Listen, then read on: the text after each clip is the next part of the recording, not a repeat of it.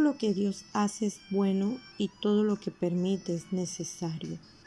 El verso 11 del libro de Job declara, pero extiende ahora tu mano y toca todo lo que tiene, y verás si no blasfema contra ti en tu misma presencia. A lo largo de mi vida y ante los problemas y el sufrimiento, el Señor no me ha eximido de estos, ni tampoco me ha dado cuentas del porqué. Alguien dijo que ve el sufrimiento como una forma de llamar nuestra atención. Y es que el reto de Satanás contra Dios, por el ejemplo número uno de sufrimiento, la vida de Job, quien aunque lo perdió todo, nunca dudó de la existencia de Dios, a pesar de que sí llegó a decir las peores cosas contra él. Pero nada de lo dicho le ofendió a nuestro Señor, porque Él es lo suficientemente grande para recibir cualquier cosa que le lancemos, que fue lo que hizo Job.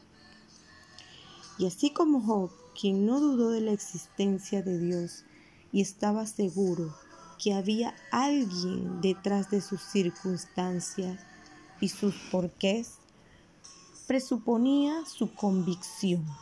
Sí, Job estaba seguro que lo que parecía un sufrimiento sin sentido, sí había una razón, como también la tiene eso por lo que hoy vives. Si tus oraciones no son respondidas como lo deseas, si la respuesta del Padre es un silencio, sigue confiando en lo que enseña su palabra. Sigue afirmándote en lo que Él ha dicho y sigue y permanece en su palabra y poder. Les bendigo mis amados y ruego al Padre, Hijo y Espíritu Santo que nuestra fe sea afirmada hasta que nuestro Señor Jesucristo vuelva. En el nombre poderoso de Jesús. Amén y amén.